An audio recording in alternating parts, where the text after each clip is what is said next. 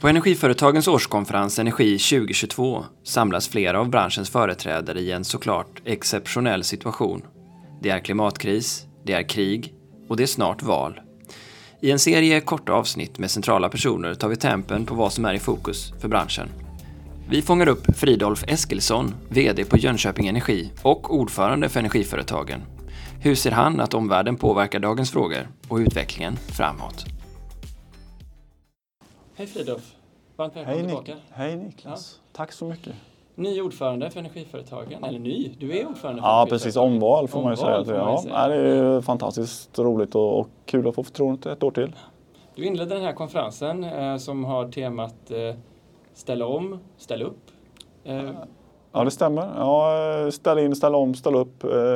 Mitt perspektiv är ju lite grann att jag fick en flashback på mitt senaste tillfälle var vid den här lokalen där Fatih Birolz, då IEAs vd, som berättade för oss då 2015 att vet ni vad, år 2022 så kommer solkraftsprojekt ta hand om alla kontrakt runt ekvatorn och i ert breddgrader så kommer det vara vindkraft.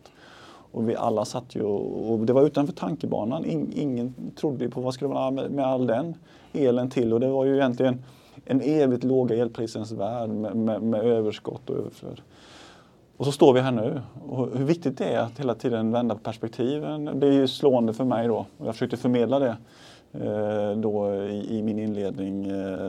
Vid sidan om att vi också naturligtvis får träffas på riktigt och nätverka. Och min bild är att alla bra samarbeten börjar med personer som gillar varandra och att man måste ta tillfället i akt och nätverka ur en sån där perspektiv.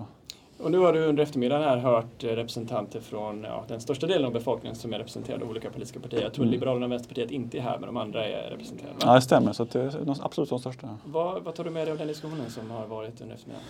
Ja, men det är både högt och lågt. Jag tycker att man kanske ibland polariserar i frågor som är väldigt små. Så att säga, och att det blir lite lågt i tanke på att vi ändå står inför en enorm klimatutmaning och att det är för lite lösningsfokus. Men...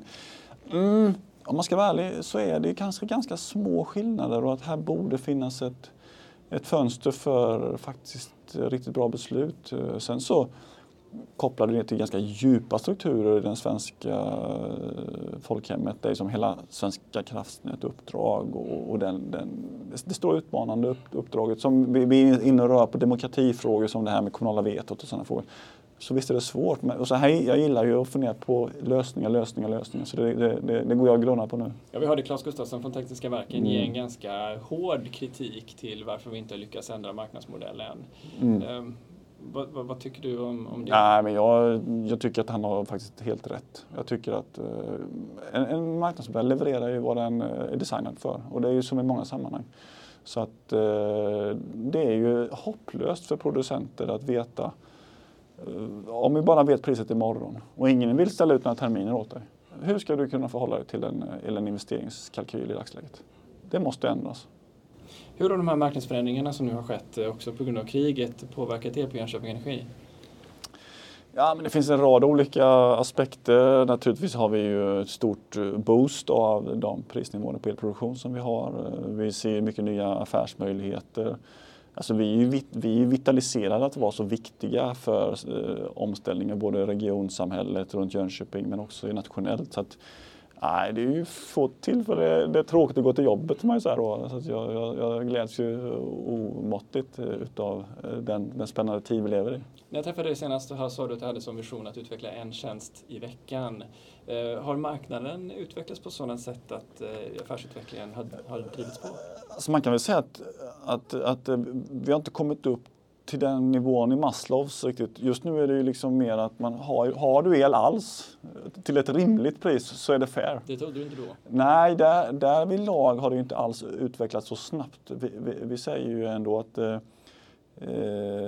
du kommer vara väldigt mycket bättre rustad för framtiden om du har axlat dig och försett dig med de här möjligheterna som digitaliseringen ger och den nya teknikutvecklingen ger om du jobbar med de här frågorna nu. Så att vi är inte inne på att vi har fel, men tiden har vi har fått mer år på oss. På så här. Tack så mycket för att du tog dig tid. Tack så mycket, Niklas. Alltid lika roligt. Podden produceras av Sigholm, er partner för förändringsprojekt och digitalisering inom energibranschen. Besök oss på våra sociala mediekanaler för att diskutera avsnittet vidare. Länk finns i beskrivningen.